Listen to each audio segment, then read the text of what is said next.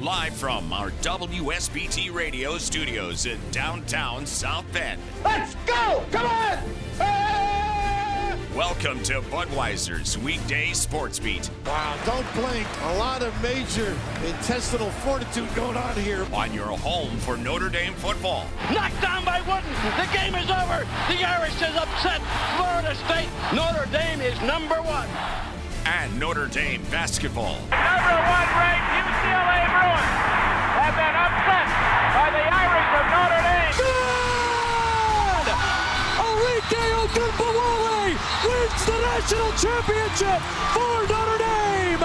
Plus fighting Irish hockey. They score!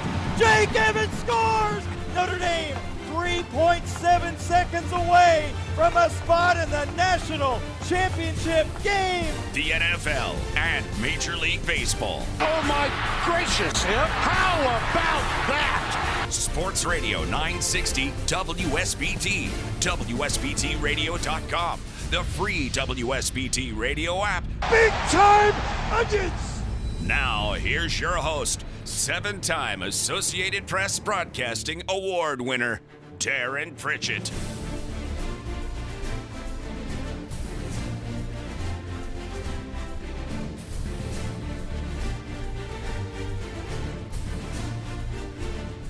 And a pleasant good afternoon. Welcome to our program live on 960 AM WSBT.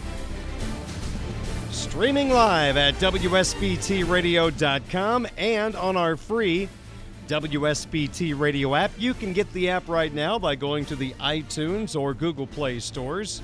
Search WSBT Radio with the app. You can listen to us live, or you can also check out our on demand section. We've got the Twitch app rolling right now, a video feed of the program available on the Twitch app. My name is Darin Pritchett. Hope you had a terrific Friday. Eight minutes after 5 o'clock on this September 15th of 2023, it is Notre Dame Game Day Eve. Your 3 0 Fighting Irish of Notre Dame. They've got a matchup with the Central Michigan Chippewas tomorrow at Notre Dame Stadium. A sold out crowd will be in the house that Rockne built for the matchup between the Irish and the Chippewas. Notre Dame, a comfortable 34 and a half point favorite over Central Michigan, who lost at Michigan State in their opener 31 7, and then a rip roaring, nail biting 45 42 win on a game winning field goal as time expired as they beat a pretty good FCS school, but still an FCS school, the New Hampshire Wildcats. So the Chippewas in town. If you're from out of town, welcome back to South Bend. Great to have you with us, and hopefully you will see a terrific ball game tomorrow, at least in terms of domination by the Irish. And we're going to have a beautiful day for football. It looks like partly cloudy skies and temperatures in the mid 70s with a light wind at Notre Dame Stadium. It is going to be a perfect fall afternoon for some college football as Notre Dame looks to remain undefeated. They look to avoid looking ahead to next week's opponent, the number six Ohio State Buckeyes, who come to South Bend. So take care of business. Let's stay healthy. And then let's have a whole lot of fun from after tomorrow's game up until kickoff of the Irish and the Buckeyes. There's a lot of good college football games next week. This weekend, if there was a weekend where you could probably do some chores or do some fall yard work, this might be the day. We've got some good weekends coming up. This is a dud before a stellar weekend next weekend. And one final reminder it is Peacock Day tomorrow. Notre Dame and Central Michigan will not be on NBC. If you're here in South Bend, WND will not have the game. If you're across the country, your local NBC affiliate will not have the game. This is that one game that now goes to the streaming service Peacock. You have to pay, I think, a $5.99 monthly fee in order to get the game tomorrow. Of course, you can cancel uh, soon after. I assume you still have to pay the $5.99, but you can get rid of it as soon as the game is over. But if you don't want to go through the hassle of adding another streaming service, or you don't want to add this to your bill, then we've got the ball game as always right here, 9:60 a.m. And let me tell you, Paul Burmeister calls an outstanding college football game. An old college quarterback, he does a really good job. Ryan Harris does a great job of breaking it down. You won't be disappointed if you tune in tomorrow and you don't want to mess with Peacock. We'll have it for you on 9:60 a.m. And by golly, get up early. Join us at 8 a.m. That's when our pregame coverage starts with the Wake Up the Echo show, a show featuring Notre Dame people and personalities. Marcus Freeman will be one of the guests tomorrow at 8 a.m. Then we've got the Legacy Heating and Air Game Day show with Tim Growl and Jim Arizari. They're going to be broadcasting live from Eddy Street Commons across from Five Guys Burgers in between Urban Outfitter, Outfitters and Brewburger. And you can watch and listen to the show, get pictures and autographs with our guests, former Irish All American running back Reggie Brooks, longtime manager of the band Chicago, and former Irish walk on Peter Schivarelli. You've got former Notre Dame offensive lineman Bob Morton on the show, and former Fighting Irish kicker Jim Sanson. That's at least the ones on the show list right now. Some are added at the last second, so you can check out that show at Eddy Street Commons tomorrow and live here on WSBT Radio from 9 to 11. Then from 11 to 1.30, WSBT Radio live from Notre Dame Stadium for our pregame coverage. Game Day Sports Beat brought to you by Bud Light. Eric Hansen, Tyler Horka, and I will be live at the stadium. Only ABC 57 and us can be live broadcasting from the stadium. So get the latest from good old Notre Dame Stadium tomorrow. We'll break down the game. We're going to talk more about Ohio State than you would imagine. We're going to spend a segment talking about next week's Irish Buckeye game. We've got some fun topics to get to, so hope you'll join us 11 to 1:30 tomorrow live here on WSBT Radio. Kickoff at 2:30 and then Jim and Reggie come back for the official Notre Dame football post-game show immediately after the game here on Sports Radio 960 WSBT. Coming up tonight in our next segment, Tyler Horka and I spent some time on our Blue and Gold YouTube channel show Monday talking about Gerard Parker versus Tommy Rees. Tommy, of course, moved on as offensive coordinator and quarterback coach, went to Alabama and Gerard Parker was elevated from tight end coach to offensive coordinator. What are the differences? What are the similarities? Tyler and I talked about that on our YouTube show. We'll bring you part of that conversation coming up at the bottom of the hour. We have our Twitter question of the day, which is the best parlay for the Notre Dame Central Michigan game. You're going to hear from Fighting Irish quarterback Sam Hartman leading off the six o'clock hour. We're going to take a look at the Notre Dame opponent scoreboard, what stands out this weekend for future Notre Dame opponents. We'll also take a look at the top 10 in college football. Again, a bit of a snoozer weekend, but we'll run it down. And we will end the show with our 10 pack of Sizzler suggestions for the college football Saturday and the NFL on Sunday. It was a rough night last night in baseball terms. I wore the golden sombrero, went 0 for 4 in my Vikings Eagle picks. The backdoor cover was not friendly last night. I had the Eagles minus six and a half, and of course they won by six, and that doesn't work too well in the world of Las Vegas. So not a good night last night. I had AJ Brown catching a touchdown, which he did, but got called back by a penalty. I had Justin Jefferson scoring a touchdown. He fumbled inside the one yard line going into the end zone. So very easily could have been two and two, but took the collar last night going 0 for 4. We'll try to bounce back with 10 picks coming up at the end of the program here on WSBT Radio. And now we go into how tomorrow's game will play out between the Irish and Central Michigan. Well, first off, I'm not going to build any wild Hollywood scripts.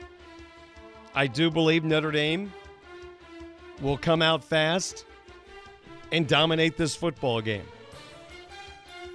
I'm not expecting Notre Dame to be asleep at the wheel early in this game with visions of Buckeyes in their head. Central Michigan might be a little chippy tomorrow. They might be a little angry. Some of us in the media are going to talk about the Ohio State game rather than them. Thank goodness we're not playing Colorado.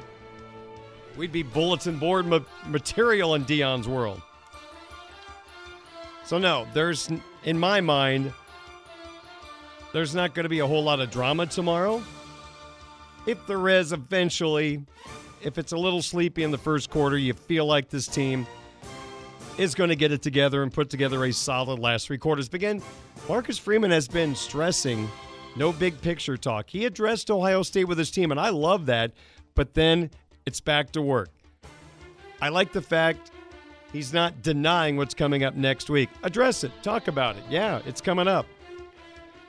But always deal with what is directly in front of you, and that is Central Michigan. I fully expect the Irish offense to score over 40 points. I would not be shocked if Gerard Parker's crew constructed their second 50 burger of the season. Tennessee State looks a little lonely on the shelf. Let's add Central Michigan. Now, Central Michigan has nine starters back on the defensive side of the football. It's interesting last year, couple of games, they were one of the best pass rush teams in the country. They put together a two game stretch where they piled up the sacks, and then all the other games, they couldn't touch the quarterback. That's a problem against Sam Hartman if the latter is reality tomorrow. And I think those of you that felt like I'm glad Notre Dame won last week, but I like to see the offensive line be better. Now, Central Michigan, their defensive line and scheme is not going to be as good as NC State's.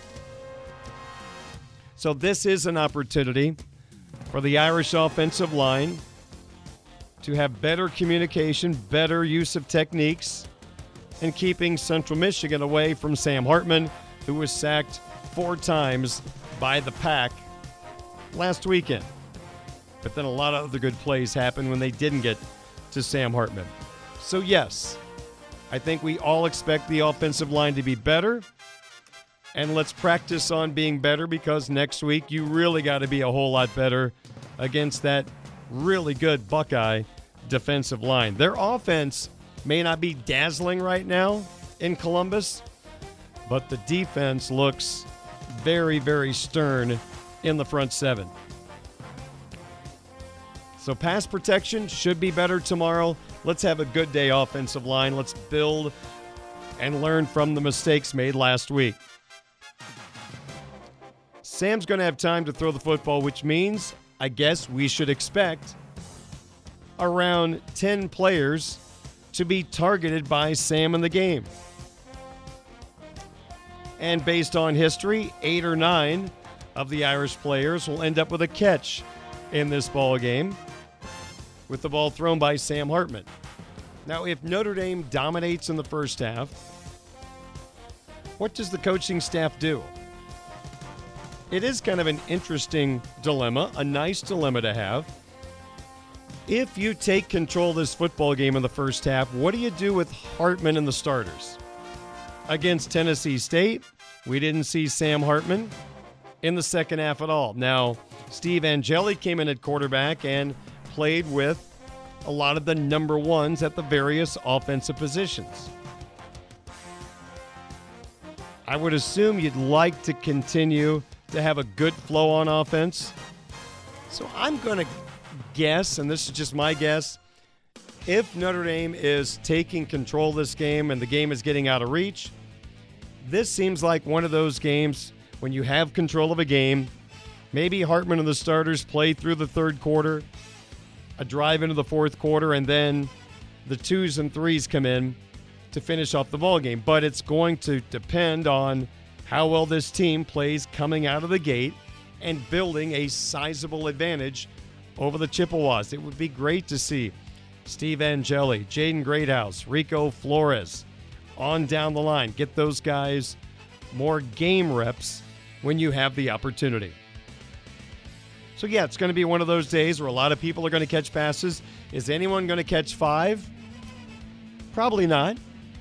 This is going to be probably a game distributed all over the place, and if you don't play the whole game, then it lessens the chance of someone walking away with maybe five catches. Three to four seems to be where we're going to land, at least early on in the season. I just love the fact that maybe there isn't a number one guy right now. We don't have Drew Pyne forcing the ball to Michael Mayer. Now, I'd like to have Michael Mayer, don't get me wrong, but Sam is finding the open guy and distributing the football. He sees it and he fires it. Justin Fields of the Bears needs to learn how to do that. See it, fire it. Don't wait.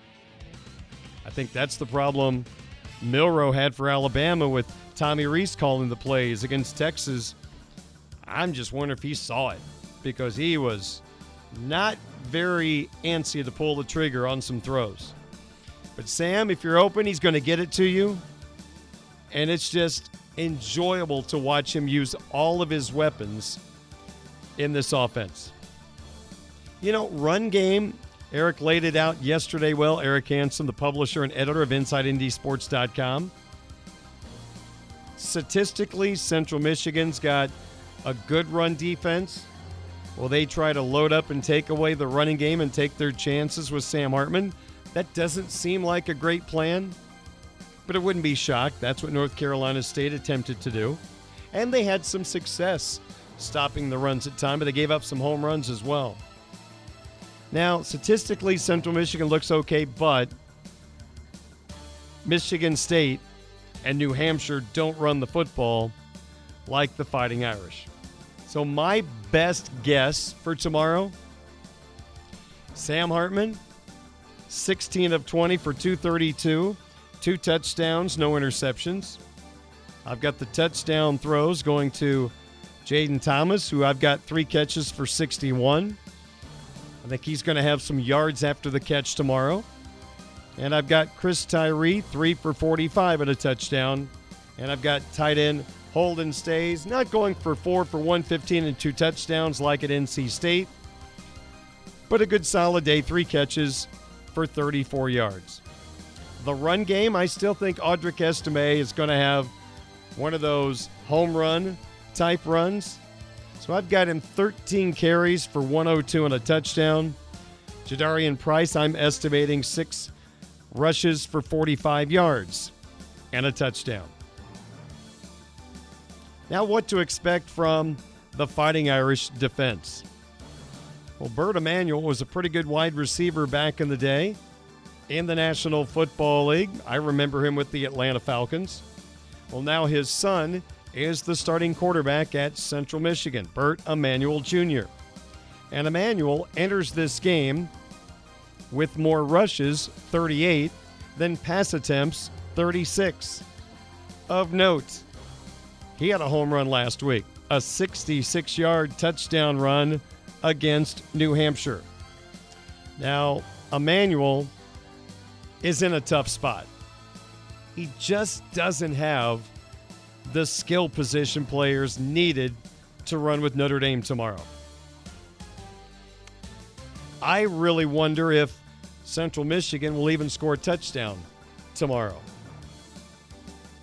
Based on my score prediction, they will not score a touchdown in this game.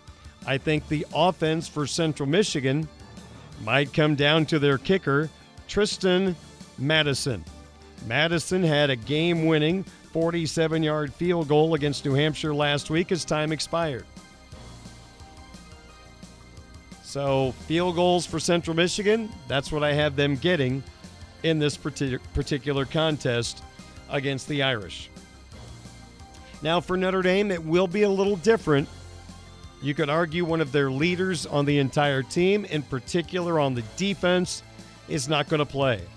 Middle linebacker J.D. Bertrand suffered a concussion down in Raleigh last Saturday. Marcus Freeman told us on Monday he was in concussion protocol. Updated his status yesterday. Bertrand is out. Over the last three years, no one has more tackles on the Irish than J.D. Bertrand. The guy that will probably fill in for Bertrand in the middle is the guy who leads the team in tackles this year, Jack Kaiser. Now, with Kaiser moving over to middle linebacker, you would expect Jaylen Sneed and Jaiden Ausberry to get more opportunities at other linebacker positions. And I think there's a pretty good chance that the freshman from Andrean High School, Drayk Bowen, will see some time backing up Kaiser at middle linebacker. And for Bowen, this will be his collegiate debut on the field. Didn't play against Navy, injured against, actually was injured, and so did not dress for Tennessee State.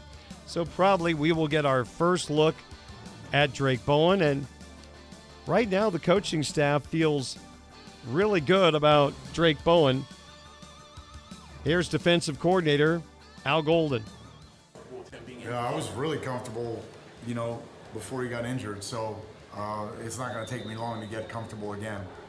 Um, I think the kid's a winner. He's tough. He's a competitor. It means a lot to him. He studies. You know, and that's usually the biggest hurdle for young guys. You know, the ability to play with poise and execute under pressure. Um, even though you may only be hearing a call for the third, fourth, fifth time, as opposed to some of the older guys who, who who've you know had it for a couple of years. So uh, I think that's where uh, did a really good job in his preparation and his studying and really devoting a lot of time, making a lot of sacrifices to get it right. So I'm excited about him. Well, Bowen physically looks the part. He looked great at Andrean last year, and now some time with strength and conditioning for Notre Dame. He is physically ready for this opportunity. Excited to see him tomorrow. We assume we will see him tomorrow against Central Michigan. Now, here's another one of the questions coming out of the NC State game. A lot of blitzes, a lot of pressure, one sack by good old Donovan Hinish. Somewhere Kurt was probably growling when he got that sack. Not smiling, but probably growling. So, is this football team going to be able to pull down the quarterback enough against Central Michigan, Ohio State, and throughout the rest of the regular season? Al Golden addressed the one sack against NC State when he met the media on Tuesday. Again, I don't really, I don't spend too much time on the sack thing because it's really about um, the collective mentality of the defense. Like, what are we trying to get done on a specific play? And sometimes um, our job isn't to get sacks. You know, sometimes our job is, you know, to keep the quarterback in the pocket, like if he's a running guy like last week. So that was a, that was a challenge. So those are things that we look at, you know, and uh, collectively they did a great job. Well, Emanuel for Central Michigan is not as good of a passer as Brennan Armstrong of North Carolina State. He can make a big play with his legs. I mentioned the 66 yard touchdown run last week against New Hampshire. But with Central Michigan's inability to consistently throw the football successfully, it sure seems like Notre Dame is going to be able to dial in on that running game and take it away. But back to sacks. Marcus Freeman reminded us that even though they only had one sack, three interceptions came out of pressures. And even though the front four did not get enough pressure that you would like, that Al Golden dialed up pressures, linebackers, safeties coming on blitzes, affecting Brennan Armstrong. I think we have to, you know, and, and again, I, I have full confidence in our, our pass rush with four guys, but I think that's who we are is being able to keep offenses off balance by bringing second level linebackers, but also defensive backs in terms of the pressure package and being able to be, you know, multiple in our coverages behind it. You know, to, that that all comes into factor. Our defense has done a really good job. You know, I, again, I, I'm disappointed in the last touchdown we gave up. Just I just didn't think we finished the game that that series the way our standard really has been set. But um, they will come. The sacks will come. Just continue to buy into what we're trying to do defensively because the results defensively as a, a big picture have been exactly what we wanted. Marcus Freeman, your head coach, on second level pressure. Three interceptions, interceptions, excuse me, for the Fighting Irish last week. Benjamin Morrison, DJ Brown, Xavier Watts. There could have been two more. Morrison and Christian Gray had opportunities. But the Irish picked off three. I think the Fighting Irish will create at least two turnovers tomorrow, and maybe we'll get another defensive score like we had against Tennessee State when Clarence Lewis came up with an interception and took it to the house for a touchdown. And I think we'll see a couple of sacks from the Fighting Irish in this particular contest. And in terms of special teams, Spencer Schrader, boy oh boy, the 54 yard field goal set a Notre Dame record against NC State. Then, about what, 20, 30 minutes later, he almost reset that record from 56 off the upright, no good. It was what about halfway up the upright? Looked like it might have been good from 66, but just barely off the mark. Marcus Freeman and his coaching staff, they have a lot of confidence in the right leg of Spencer Schrader. Yeah, I, I, I have confidence that Spencer can make a 60 yard field goal because I've seen him do it in practice. Um, but a lot of it comes in the factor of the wind, you know, what type of field conditions, and and you know, I'm in communication with Coach Biagi. Where's the line? Where's the line? Because the line could be different in terms of the directions we're going. The line, whichever way we were going, um, that part of the game was was right where we were at. I mean, and he said, "Hey, I feel confident he can do it," and I said, "Let's kick it," you know. And so uh, you got an option to kick the field goal or punt the ball there. Um, I think it was a little bit too far to, to go for it on fourth down, and so it's a constant communication on how we feel Spencer's m- mindset is, but there's no there's no uh, yard line for me uh, below 60 that I, I don't feel confident putting Spencer out there. And Coach Biagi this week in a media session said he has watched Schrader in practice, now in practice, but still convert a 70 yard field goal. The perspective I gave the other day the longest field goal made in NFL history is 66 yards. Schrader was good from 70 in practice. We'll see if he gets a chance to kick a 60 yarder at some point this season. So, at the end of the day, what do I expect tomorrow? Well, I expect the Irish offense to go over 450 yards of total offense. And I believe Central Michigan will join Navy and Tennessee State, not getting to 200 total yards in this ball game. I think it's going to be a really good day for both sides of the football. And my final score prediction is Notre Dame 47, Central Michigan 6.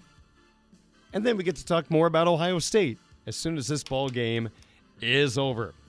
All right, 5:33 is our time. Budweiser's weekday sports beat on WSBT Radio, brought to you by Budweiser for 13 years. Folds of Honor, and Budweiser have provided life changing scholarships to military families. Join United Beverage in raising a Bud to raise funds for Folds of Honor. By Bethel University's Adult and Graduate Studies. Visit betheluniversity.edu slash for details. The Food Bank of Northern Indiana. September is Hunger Action Month. How will you choose to help end hunger? Learn more at feedindiana.org by Legacy Heating and Air. Ask how you can get free maintenance for life and save like a champion today. Midland Engineering Company, beginning their second century of quality roofing experience. The Mishawaka Education Foundation, granting a better future. And by South Bend Orthopedics, trusted in the community for 75 years. Gerard Parker versus Tommy Rees. Tyler Horka and I talked about that on Monday during the Blue and Gold YouTube channel live show. We'll bring you a portion of that conversation coming up in a moment on your home of the Fighting Irish in tomorrow's matchup with Central Michigan that kicks off at 2:30. Sports Radio 960 WSBT.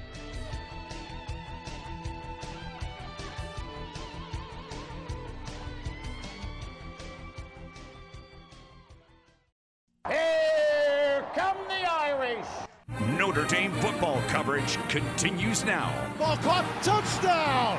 What a catch on the three yard line by Jayden Thomas. Budweiser's weekday sports beat. Caught on the one yard line and into the end zone. Tobias Merriweather, first catch of his Notre Dame career, goes for a touchdown from 41 yards out. On Sports Radio 960 WSBT. Setting up Estime over the middle, 25-20. He'll score. 10-5. Touchdown Notre Dame. Welcome back to Budweiser's Weekday Sports Beat on WSBT Radio. I'm Darin Pritchett. Every Monday at 3 p.m. Eastern Time, I join Blue and Gold Illustrated's Tyler Horka for a conversation on Notre Dame football on the Blue and Gold YouTube channel. We take questions from Fighting Irish fans, and one of the questions this week was how similar is the Notre Dame offense with Gerard Parker in charge compared to when Tommy Rees, the last few years, was running the Fighting Irish offense. You can't fault a guy for wanting to go to Alabama, but that was February. This is September, and what we saw in fall camp, and now what we've seen through two games for Alabama. Notre Dame's got a better offensive situation right now than than Alabama has. I mean, the wide receiver recruiting is great. The running back recruiting is great. Um, Notre Dame has always been built as offensive line use. So yeah, you've got these big mountains that go to the NFL regularly coming out of Alabama, sure, but you've got some of those at Notre Dame as well. So it, it's kind of tough to see. Like if you're a diehard Tommy Rees fan, which I'm sure there's a small faction of Notre Dame Notre Dame fans who are, probably kind of feel bad for him and say, "Man, I, I wish we still had him," type of thing. But now let's shift gears and get into the conversation uh, Coop Dog put on the message board. What does this Notre Dame offense look like without Tommy Rees? Is it similar to what Tommy Rees did at Notre Dame? And I think that's the I think that's the answer. It's yes. You still see a lot of Tommy Rees slash Notre Dame principles with Gerard Parker calling plays than that you saw with Tommy Rees himself. And you're still seeing duo. You're still seeing a lot of counter. You're still seeing a lot of reliance on the big guys up front to get the job done. Drew Pyne, I don't know what it is. I don't have the numbers in front of me, but what did he average, Darin, last year? Like maybe 20 passes a game, 25 passes a game, somewhere in there. I would say how so. many did how many did Sam Hartman throw uh, need to throw to beat NC State? It was 24. It was 15 of 24 uh, for what was it? 200 and uh, 286. 286, yeah, and four touchdowns. So Drew Pyne had games like that. Go, go look at North Carolina, where uh, he might have actually thrown the ball maybe 30 times in that one. I don't know. But he has some very efficient games like that. And I think that is the product, the byproduct of just the way Notre Dame calls offenses. So Gerard Parker has a lot of the same principles as Tommy Rees. Uh, you made a good point before we jumped on here, though. Probably working the middle of the field a little bit more. I have Sam Hartman's um, drive um, or his his passing chart up, and I'm just looking at the numbers. He threw over the middle of the field considerably more than he threw to the you know outside or to the boundaries or outside the hash marks. I think it was uh, of those 24 throws. I'm looking here, 13 of them, so over half are in the middle, and then you had um, four to the right, and then I guess it would have been six um, on the left. So working the middle of the field is something that Notre Dame fans have been longing for, and it seems like maybe that's a big difference between Parker and Rees. You're going to get more of that with Parker, maybe, or is that is that a Sam Hartman thing? I personally, my opinion, BK and Rees didn't like to use the middle of the field even before Tommy. It was like that. So I think there's a lot of coaches out there, and I'm not saying they're wrong, that just see the middle of the field as a lot of negatives can happen when you throw mm-hmm. it with all the arms and bodies that are in that area. So you can win without using the middle of the field, but I just think it's an area of the field you can take advantage. I see a lot of schools using slants to get players open. I think crossing routes are highly effective, especially with a guy like Chris Tyree. You want to figure out ways to get him the ball, him coming across the field, making the catch. And I mean, he's going to be at full speed uh, heading up the field. So there's many ways to win on offense. I personally love to use the middle of the field. I love to establish the tight end in the middle of the field. So I like what Parker's doing right now. So Tommy won in his way. I personally like the way Gerard's winning right now. Yeah, and I think somebody made a point, maybe on our message board. It's been made multiple places now. Uh, the use of the offensive linemen's probably a little bit different with Parker than it was with Rees. We're seeing a lot of polling, like Pat Coogan pulled on the Audric Estime 80 yard touchdown. Uh, really good sealing block on, on, the right edge there. Estime undercuts it, uh, goes underneath it, and all of a sudden, 80 yards later, he's in the end zone. That play doesn't score without that pulling guard. So that, that was a big block. Uh, you see it quite a bit. Um, so I think that's a really good thing that Gerard Parker's been doing. Um, and, and I think he actually talked about that last week going into that game was, hey, if we've got athletic offensive linemen, we we might as well use them. Um, I don't know if Tommy Rees leaned into that as much, but that's going to be a big thing for Gerard Parker. And then I think it's cohesion with Marcus Freeman. He says, "Hey, we're going to establish this run." And Notre Dame's been a very balanced team. It was pretty balanced last year too, but just because Sam Hartman's like, for example, I, I mentioned the 24 passes.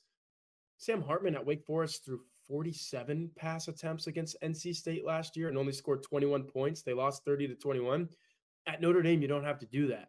So, uh, Gerard Parker, it's good to see him say, Yeah, I've got this elite quarterback. Maybe he's one of the five or 10 best in college football, but I'm not just going to throw his arm off and, and try to win the game that way. I can win the game these other ways. So, um, overall, I mean, could probably end this conversation on Parker Rees just by saying, as much as maybe people didn't like Rees or weren't too sad to see him go, they were probably equally as scared to promote a guy like Gerard Parker who doesn't have a whole lot of play calling experience. Through three games, I think it's worked out, has it not? Absolutely. I want to bring up Andrew's comment from a moment ago. He says, okay. I think the elephant in the room is the wide receiver play. Parker realized that he had to pivot to throwing to the tight ends. For all the discussion about improvements in the wide receiver room, we have a long way to go. I thought that was interesting. Of course, the Navy game, they've kind of taken away the tight end, but ever since the Navy game, the tight ends got more involved. You know, I felt like Holden Staes was coming. Well, he's had three touchdown catches over the last two games. You know, I'm not sure that's what Parker's thinking, but I think it is fair to bring up the fact that the wide receiver position, I still think is a work in progress. And I'm really looking forward to watching this week's game. It's going to be more prevalent against Ohio State with better talent. But I'm really curious to see sitting in the press box, not having to worry about trying to figure things out on a, a small camera shot on TV. Are the wide receivers getting enough separation consistently to help Sam Hartman getting the football down the field. I've seen some good things and some bad things on that front for sure. I, have been at all three games this year. Uh, it was definitely a lot easier against Navy and Tennessee State for these wide receivers to get open. Uh, NC State, things were a little bit more difficult. I think NC State has a couple of really good quarterbacks, Aydan White being the better of those two uh, he was kind of blanketing guys and and really casting a shadow over the Notre Dame wide receivers. So it was tough. I mean, you're going to see that against the better teams. Ohio State's got really good athletes on the outside. Uh, even Clemson, uh, I know they didn't look good against Duke, but athletes. Um, and, and then Duke beat Clemson. So that's going to be a tough game for Notre Dame's wide receivers as well. But the thing for me, and, and I agree with Andrew here when he says that the wide receivers have a long way to go man, I was really beating that Thomas, you know, drum and, and really on that hype train. And for him to just kind of no show in a game, you can't have a wide receiver one no show to me. And uh, and Marcus Freeman said Monday, he said today, yeah, any any guy can be the the guy on any given play, and that's good for our offense. And I and I I agree as well, but I mean, maybe there's going to be some games down the line, and there are where Notre Dame's not going to win by 21 points, and Notre Dame's going to need to sustain a drive, like in, in like when the pressure is on and, and when it matters. Notre Dame still didn't really have to do that at NC State. I know you have the two minute drill, but that's different. It feels different. We're going to talk about that in a minute. I'm talking late game. Notre Dame is either trailing or it's tied, and the, the outcome of the game is going to come down to what Notre Dame does on a particular drive. That's when you need Jayden Thomas to like get three targets and maybe have a couple catches if he is your wide receiver one. Uh, Tobias Merriweather's one catch can't be where he's kind of open across the middle of the field and he's running like he's got to be targeted more than that. He's uh, he was targeted twice in that game and that was one of his targets. So uh, to to uh, Andrew's point, I, I agree. I, I think potential is very high for these Notre Dame wide receivers, but consistency is probably not all the way there yet. That's Tyler Horka, the Notre Dame football beat reporter at Blue and Gold Illustrated. You can read his work at blueandgold.com. And you can watch and listen to Tyler and I every Monday at 3 p.m. Eastern Time, live on the Blue and Gold YouTube channel. More Budweiser's Weekday Sports Beat is coming up next on your home of the Fighting Irish, Sports Radio 960 WSBT. This is the Budweiser's Weekday Sports Beat Twitter question of the day from Sports Radio 960 WSBT. I'm Darin Pritchett back with you on WSBT Radio. It is 555. Our Twitter X question of the day from Thursday. Now, during the off season, a Twitter question of the day that I asked was what would Notre Dame football's record be against the so called Big Three on their schedule Ohio State, USC, and Clemson? You all voted, and the winning vote was the Irish would go one and two against the Buckeyes, the Trojans, and the Tigers. So, what you have seen so far this year from the Irish, as well as the Buckeyes, the Trojans, and the Tigers, how would you answer that question now? What do you think Notre Dame's record will be now against the Big Three Ohio State, USC, and Clemson? So, here's how things wrapped up. Coming in fourth place in the voting, getting only 3.1% of the vote, the Irish would go 0 3. Third place in the voting was the winning vote last time. Not anymore. Only 4.6 this time went with 1 and 2. Second in the voting, the Irish record against Ohio State, USC, and Clemson, 30.8% went with 3 and 0. But a lot of ones and twos became twos and ones because according to you, the Irish will go 2 and 1 against Ohio State, USC, and Clemson. That got 61.5% of the vote. I can't blame you.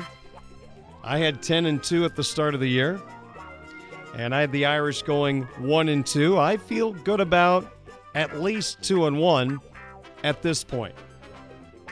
I think as of right now, and it changes, it fluctuates the more data we get. But to me, USC looks like the toughest of the three right now, followed closely by Ohio State. Clemson's going to get better. They've not been at their best early. They'll be a different team come November when the Irish head down to Death Valley. That's a very winnable game right now if this team plays to its capabilities. So we thank you for voting. So now 2 and 1 is your thought. The Irish record against Ohio State, USC, and Clemson. And now for today's question. It's my Friday Notre Dame Game Day Eve question. And folks, we're 0 3 so far, trying to find the perfect parlay for the Notre Dame game. Let's see if we can break through this week. So, what is the correct parlay for Notre Dame Central Michigan?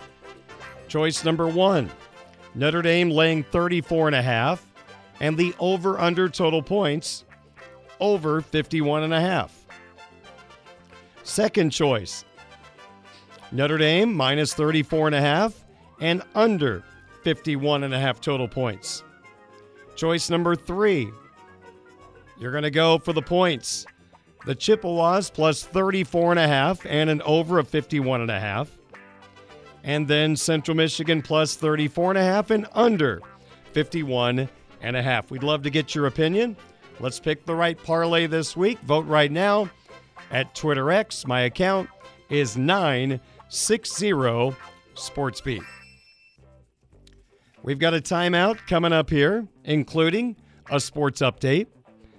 Then, when we get the six o'clock hour started, you will hear from Fighting Irish quarterback Sam Hartman. Asked about the Heisman Trophy this week. How did he respond? Probably like you would expect, but you'll hear his comments in just a little bit. Also, later on next hour, let's check out the Notre Dame opponent scoreboard and also the other nine teams in the top 10. Who do they face tomorrow? And we'll wrap up the program with a 10 pack of Sizzler picks. We've got two Notre Dame picks, three other college football, and I've got five National Football League plays to talk about. Some of them are ugly. You're thinking, what in the world is he picking? But it's overreaction odds for week two. What you saw in week one may not be what you see in week two. Those picks are coming up at the end of next hour.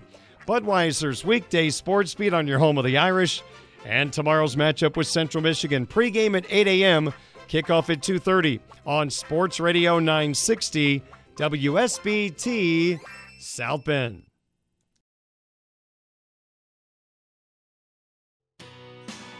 A Michiana tradition continues.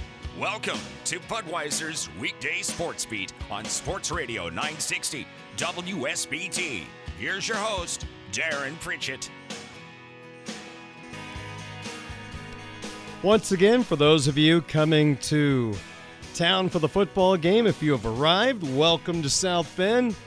We've got Notre Dame football tomorrow against Central Michigan, 2:30 kickoff here on WSBT Radio. If you're tailgating, driving around town, mowing the yard, whatever, put on your headphones. We'll have pregame coverage starting at 8 a.m. tomorrow morning. You can always stream us at WSBTRadio.com and on the WSBT radio app. For Mishawaka Caveman fans, your football team is down at the Rock Pile tonight, taking on Plymouth in an NLC matchup. The Cavemen three and one. Overall, Plymouth is two and two. You can hear the game on our sister station, 96.1 The Ton. Brian Miller, Scott Bovenkirk will have the call. Pregame coverage at 640.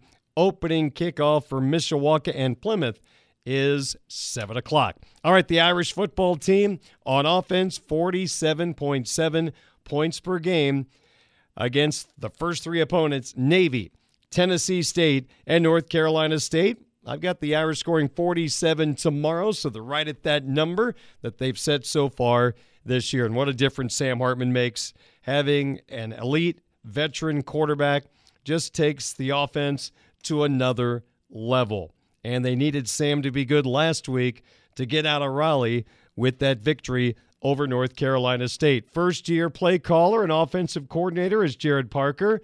How would he assess the offense through the first three games? Well, like anything, there's always you're either you, you have to continue to grow and get better. Coach Freeman and I talked about it to our team today. Like we have to. That's what a team does. A good football team becomes a great football team by getting better week in and week out. No different for Sam Hartman or any of our guys on offense. Um, what does that look like? It's continuing to, to define the details of what it is to make each of our plays work but also then there's little just details of him that he does with Coach Guidugli, whether it be getting away from center and our under center packages, how we carry out our fakes, how we alert calls, how we push our IDs, all the things that it takes to be a great quarterback. So, um, not to dodge the question, it's just all the little details that make it go, and our entire offense has got to get better each week for us to get where we want to be at the end of the season. All right, there's Gerard Parker talking about this Fighting Irish offense. More from him coming up in a moment. As we've documented over the first three weeks, and as we guessed on the program during the offseason, that there may not be that number one wide receiver this year. Mark Hartman was going to distribute the football all over the place. That's exactly what has happened so far this year. Fighting Irish head coach Marcus Freeman. I, I love what we're doing, the ability to spread the ball out you know, uh, last year you, you look at almost a Michael Mayer effect, right? It was, hey, if Michael Mayer single coverage, you're going to Michael Mayer. I think the ability for us to to really go through a progression, you know, it, it, it really puts the defense at a disadvantage because you can't just double cover one guy. And, and that's the great thing about the weapons we have at tight end, at wide receiver, in the backfield. We're using our backs too in the pass game uh, we're able to go through a progression and, and not just say this is the go-to guy. Um, and, and I think that's a reflection of how you see the ball being spread around. And so uh, you're, you're going to be the guy when the ball comes your way. But you always have to anticipate the balls coming your way. And I think that's the beautiful part about how we're playing offensively right now is that everybody and any, uh, anybody on any play has a chance to get the ball thrown their way. Yeah, Jayden Thomas was as close to the guy over the first two games, but no catches against North Carolina State. It would Holden Staes's opportunity to shine with The most targets, five. The most catches, four. The most receiving yards, 115, and two receiving touchdowns against North Carolina State. Holden Staes has arrived, bringing just another opportunity to have another quality tight end on this Fighting Irish football team to keep their tradition going. Now, the one thing from Saturday that many of you have been talking about at the barber shop on social media with your buddies is the pass pro. Four sacks of Sam Hartman last week, couple of fumbles, lost one. Marcus Freeman on the fixes for the pass pro. Well, I think it's it's it's a lot of different things, right? You look at, um, you know, I think Sam was sacked four times, but it's not all just pass protection. It's the routes. We got to make sure that we're, we're our details are corrected in the routes. We're, we're, we're on the same page as, you know, we got an option route, this guy running out or running in, and, and everybody's detailed out um, the technique of, of pass protection. Sam getting the ball out of his hands. Or sometimes, you know what? you go against a good defense. They had some good pressure packages, and, and one or two that I kind of said, hey, we might need to look at this defensively. I mean, it was really good that um, they were able to do that. And so it's not one specific person, one specific position. It's a, a group, as a collective group, we have to continue to improve in, in all aspects but pass protection. Fighting Irish head coach Marcus Freeman. Well, one thing we have found out over the last two ball games, Marcus Freeman is not afraid – to call timeouts late in the first half with the opposition in scoring range. He wants to get the football back to his veteran quarterback, and he expects that offense to go down the field. And I would assume that Marcus is expecting seven points to go up on the board, and that's what they have done the last two Saturdays. And Marcus talked about the confidence he has in the Fighting Irish offense in their two minute drill. We do two minute drills every week in practice, right? And, and that's why you work it. You put different situations, different time on the clock, different timeouts. You move the ball. Is it two minutes before half, two minutes at the end of the game?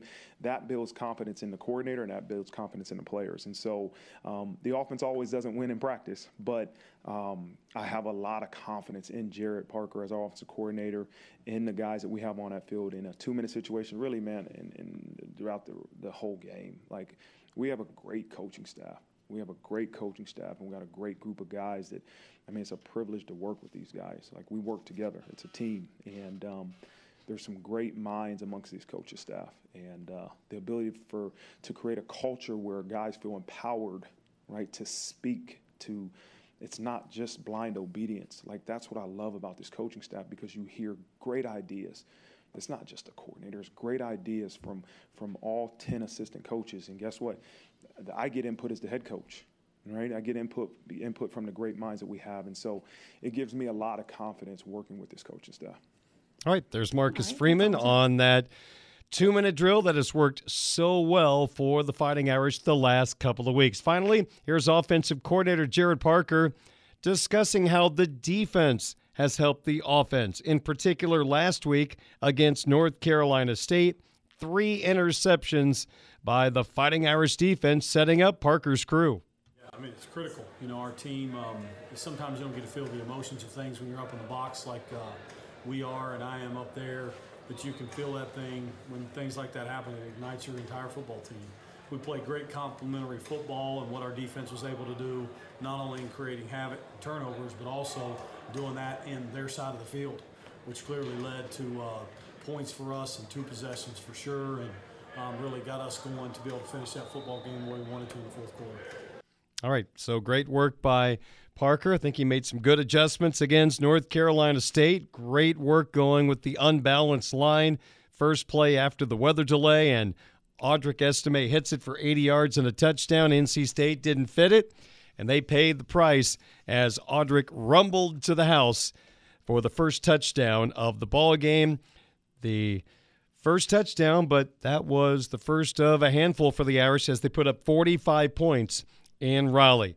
Well, this offense begins with their quarterback, Sam Hartman, the 24 year old. His numbers through three games, I think what you would expect coming into the year 48 of 64. He is hitting on 75% of his throws for 731 yards, 10 touchdowns, no interceptions thrown by Hartman. Now, we always have to remind ourselves that in college football, sacks go against the rushing yards of a quarterback. So Hartman, nine rushes for minus 13, but has that somersault touchdown against Tennessee State. Well, Sam met the media this week. He doesn't meet the media every week, so we were fortunate to hear from Sam after that win against North Carolina State and prior to Central Michigan. And one of our media members asked Sam about his name popping up on Heisman hopeful lists. This isn't the wrong soundbite. This is him answering the question, and no surprise, he's going to push the credit elsewhere. Yeah, I mean, I think, you know, up front, our guys are playing really well. Um, and, I, and I think the the tight ends obviously had a huge day. You know, you got guys, you know, making plays on the outside, and then obviously Audric um, kind of opened that game up for us. And, and outside, receivers made a lot of plays. Tobias had a big catch, right? CT had a huge catch, and, and that puts me into those conversations. Um, but all that is is all wash without you know everybody around me. You know, GP calling the plays, Gino being there on the sideline, Coach Freeman giving me the opportunity. Um, but again, I, I, not that I've I've been in this situation before, right at, at Wake and, and those different things, and yeah, you, you see it, you hear it, but again, there's no uh, there's no me in, in all those conversations without up front, on the outsides, right in the trenches, those guys going to war for me, and and shoot even the scout team guys, even um, you know Alexa with nutrition, like all those things go into play for me, and um, all those different things are um, are huge for us to um, you know make sure that you know I'm healthy and, and the team has success. Sam, what has the experience overall been like for you? Obviously, not only are you guys having the success on the field, but obviously that spotlight grows brighter when you're at Notre Dame, especially as the quarterback Notre Dame. Kind of what has the experience been like in terms of maybe what you expected to what it's been as a reality? Um, I kind of, I mean, it, I look back at um, when I we had a LA kind of Notre Dame uh, immersion program, and, and, Jimmy Clausen and I were talking for a while uh, at one of the events, and you know, he talked about um, you know just enjoying the moment, and you won't really ever know um, how big of an outreach you have as a quarterback at Notre Dame um, until you're out of it. Um, and so I, I, know it's it's it's ramping up. It's it's been cool to be a part of, but not not to whatever, but it's uh, you know something if you start you know buying into it and um, really selling your soul to the to kind of that fame and that spotlight, it, it'll go pretty quickly and pretty fast. Um, playing for six years, right? You can you can get caught up in it, you can get lost in it, um, but it, it's really just about the team. I think um, one of the biggest themes in my head is just how how much fun it is to be out here and be a part of, of Notre Dame football's team, the 2023 2024 football program and, and what we are about, what, you know, the identity of our offense, um, the identity of our defense, and just the team as a whole, and what Coach Freeman's been pushing for us. Um, it's just been um, very, very just fun and humbling to be a part of a, a, group of men that come out here every single day and give everything. And if you're not ready to go, you're going to get exposed on the practice field, and um, it, it's definitely carried over to the, the game field. The very humble Irish quarterback Sam Hartman. You look at the distribution of catches so far this year.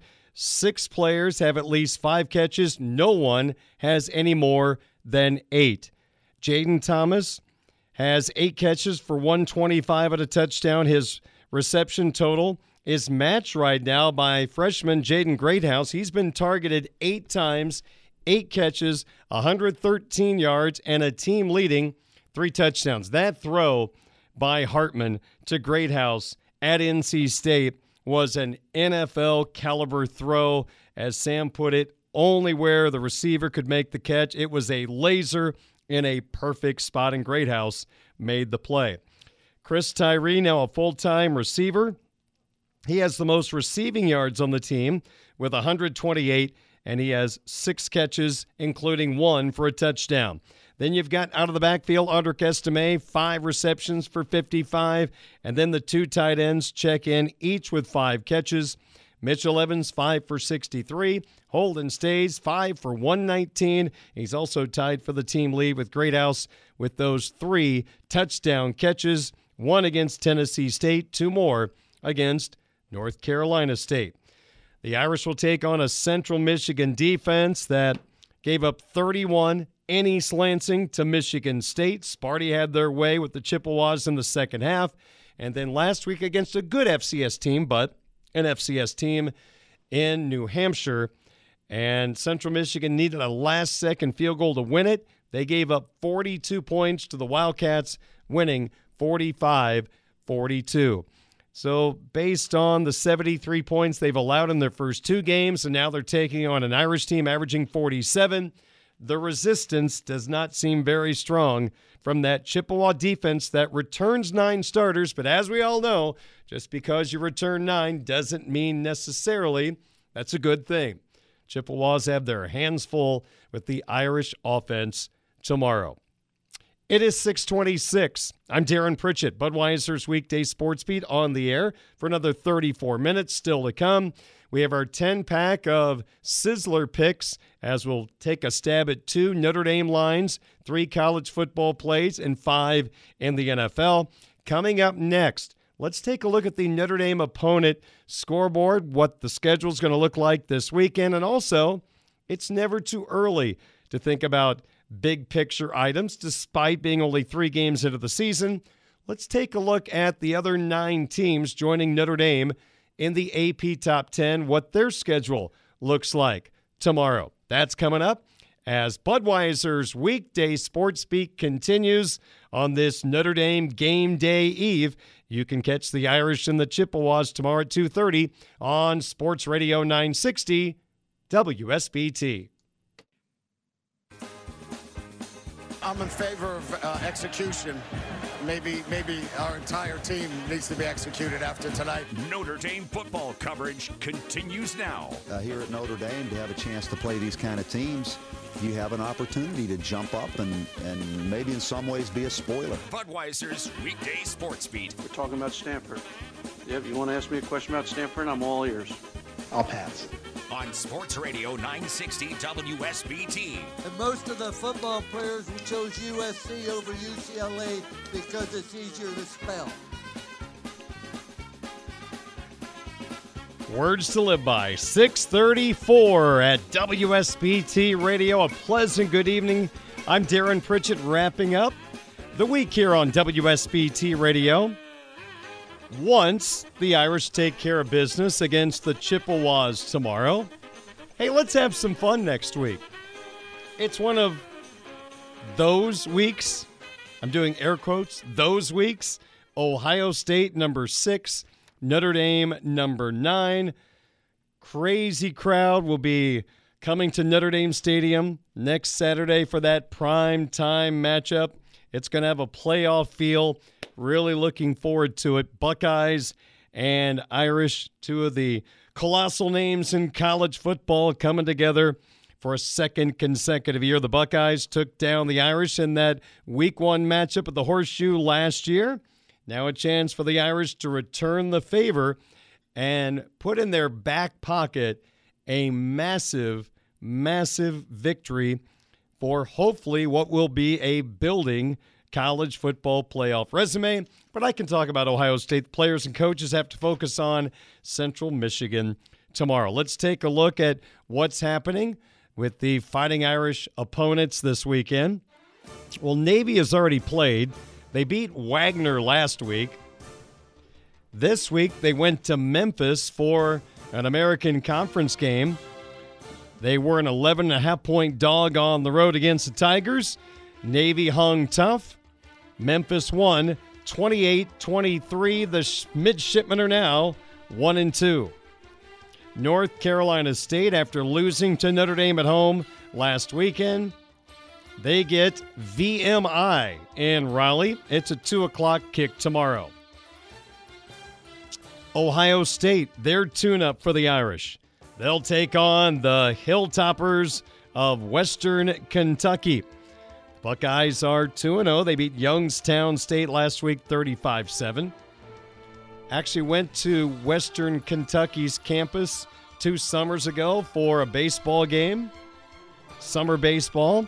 And I always wonder why they called the Hilltoppers? Well, having been with the South Bend Cubs in Bowling Green to take on the Hot Rods, that's kind of the part of town that is not up in the air like the campus of Western Kentucky. They are truly up a big hill, and that's why they're the Hilltoppers. Doesn't explain their wacky mascot, but it's actually a nice little campus.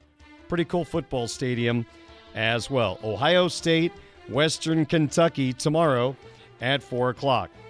The Duke Blue Devils, a team looming after Ohio State for the Irish. The Blue Devils are 2 0. They will take on the Northwestern Wildcats, who were kind of a pick 'em and an underdog for a while against FCS UTEP last week. UTEP led 7 0. Northwestern won 38 7. Northwestern at Duke at 3:30. Jeff Brohm's putting together a really good Louisville offense, a familiar foe for him. The former Boilermaker head coach will take on Indiana at Lucas Oil Stadium at noon tomorrow. USC is 3 0. Their offense is scorching hot. They'll eat cheeseburgers on the couch on Saturday. Southern California is idle. There are unhappy Pittsburgh Panther fans with their quarterback. Phil? Phil Jurkovec? Oh, yes. There's already some disgruntled Panther fans with their new quarterback. Pittsburgh's 1 and 1. They will travel to Morgantown. That won't be very rowdy. Pittsburgh at West Virginia and in prime time. The Mountaineer fans will have all day to get all nice and warm with their beverages. Heck, if the game's at noon, they probably would still be the same way in Morgantown. The Clemson Tigers are 1 and 1. A little shaky in the first half against Charleston Southern before pulling away. 1 and 1 Clemson hosting Florida Atlantic at 8 o'clock. Wake Forest is 2 0. Old Dominion's been down the last couple of years. Wake Forest on the road against the Monarchs at noon. And Stanford will take on Sacramento State. Stanford 1 and 1. They got clobbered by USC last weekend. Now they'll take on their new coach's old team, Sacramento State, at 8 o'clock down on the farm. Notre Dame, ranked number nine in the country. Other top 10 teams this week the two time defending champs, the Georgia Bulldogs, number one in the country. They'll be between the hedges in Athens. They'll take on Spencer Rattler and the Gamecocks of South Carolina. UGA and the Bulldogs favored by 27 and a half, 3:30 kickoff. In an old CCHA matchup, it's Bowling Green at number 2 Michigan. Still no Jim Harbaugh on the sideline for the Maize and Blue, but they have JJ McCarthy. That's the important thing. 7:30 kickoff at the Big House, Michigan, favored by 40 and a half. Number 3 Florida State routed Southern Mississippi last week in Tallahassee. Now they go on the road for an ACC game in Chestnut Hill against Boston College. Jordan Travis and the Noles, favored by 26. Early noon kickoff for the Seminoles in the Northeast. The number four Texas Longhorns, fresh off that great win in Tuscaloosa over Alabama, 34 24. Texas back in Austin to take on the Cowboys, not the Dallas Cowboys, but the Wyoming Cowboys. Texas by 30, 8 o'clock kickoff. I mentioned USC, number five, they're idle. We talked about Ohio State. We'll move along to number seven, Penn State, the Nittany Lions on the road to Chambana to take on the Fighting Illini. Penn State laying 14 and a half as a road favorite against the Illini, and that'll be a noon kickoff at Memorial Stadium. You've got Washington at Michigan State. We'll talk about this game in our sports wagering segment in our next segment. Washington taking on a distracted, I'm sure, Michigan State team. Huskies favored by 16 and a half on the road, 5 o'clock kick. You've got Tennessee at Florida. Man, years ago that was must see TV. It's been a while since it's been must see TV. Could Florida surprise Tennessee? Volunteers by six and a half in Gainesville. How often do the Gators get points in their home stadium? That's a 7 o'clock kick. And you've got Alabama. Maybe Tyler Buchner is the starting quarterback. That's the report. Crimson Tide, a rare, and I do mean rare, a unicorn game on the road against a non conference opponent. Bama at South Florida. Roll damn tide, favored by 33. It's a 3:30 kickoff. And of course, we've got the Irish and Central Michigan tomorrow at 2:30. Let's make some picks. A 10 pack of Sizzler selections next on WSBT.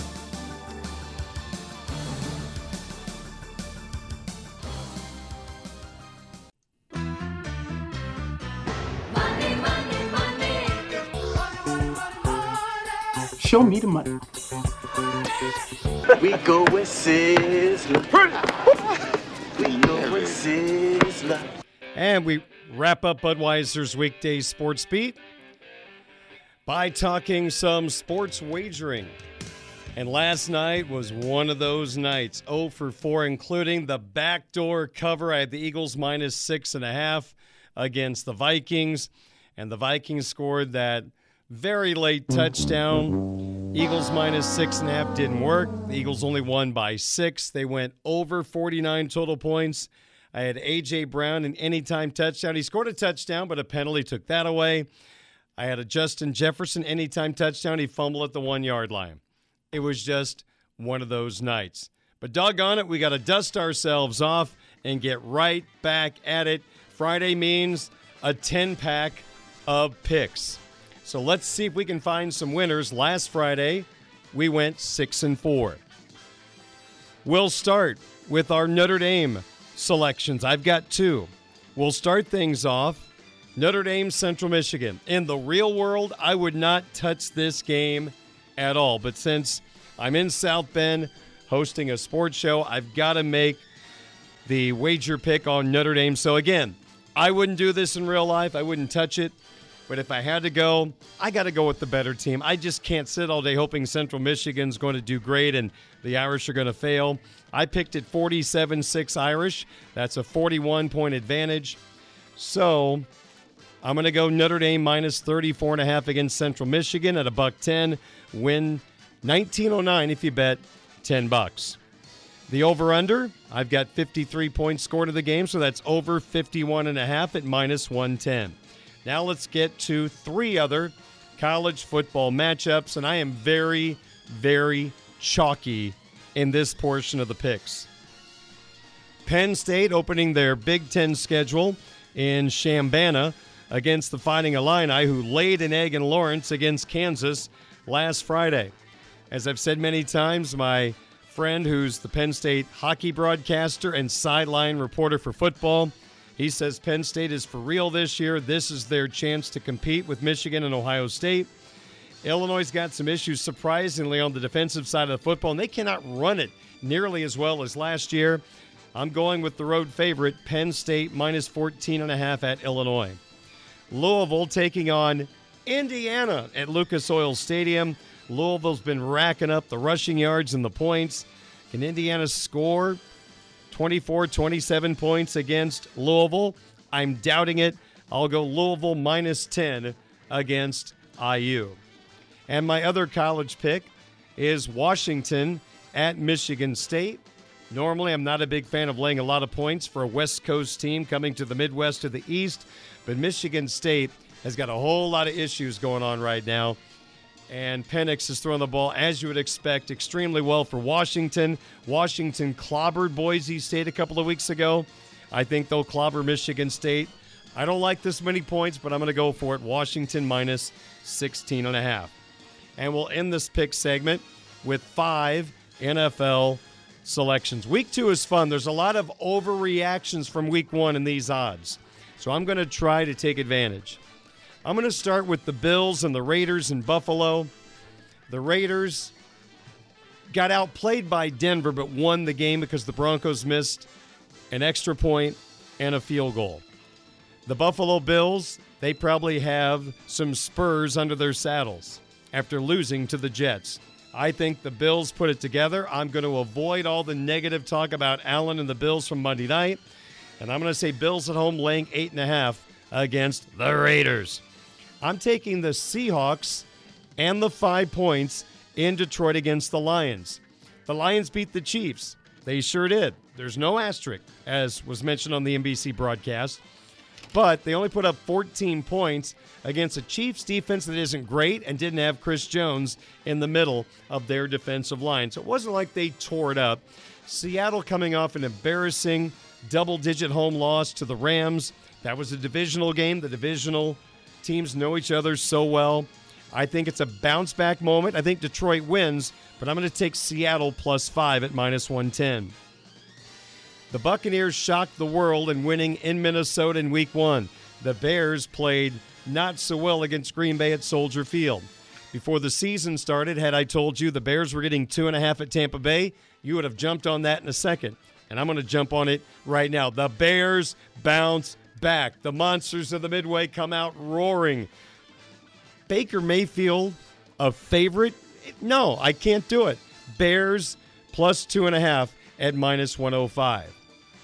This one might shock you. I've got the Falcons at home. I'll take the point and a half against Green Bay. I think they actually win outright. I think the Falcons can run it right down the Packers' throat. Did Jordan Love look too good against the Bears? Was it the Bears helping him in that performance at Soldier Field? The Packers, I think, are a really, really good team, but I think they're a little overvalued after week one. Falcons at home, plus one and a half. And my final pick, this was also picked by Tim Murray of VSiN on yesterday's program. I've got the Broncos laying three and a half against the Commanders. Yeah, I know Denver could not cover the three against the Raiders at home last week. This is the Commanders, and their quarterback, Howell, just doesn't release the ball on time. He holds it too long. I think the Broncos offense has success against the Commanders, and I even think they might win this game at points. So I'll take the Broncos minus three and a half against the Commanders at minus 105. Those are my 10 picks. Good luck to you this weekend. Budweiser's Weekday Sports Beat has been brought to you by our title sponsor, Budweiser. For 13 years, Folds of Honor and Budweiser have provided life changing scholarships to military families. Join United Beverage in raising a bud to raise funds for Folds of Honor. By Bethel University's Adult and Graduate Studies. Visit betheluniversity.edu slash solid ground for details. By South Bend Orthopedics, trusted in the community for 75 years. The Mishawaka Education Foundation, granting a better future. Midland Engineering Company, beginning their second century of quality roofing experience. By Legacy Heating and Air, ask how you can get free maintenance for life and save like a champion today. And the Food Bank of Northern Indiana. September is Hunger Action Month. How you choose to help end hunger? Learn more at feedindiana.org. Folks, have a wonderful rest of your evening. We've got Mishawaka Cavemen football right now on 96.1 The Ton. And our pregame coverage for Notre Dame football, 8 a.m. right here on Sports Radio 960 WSBT.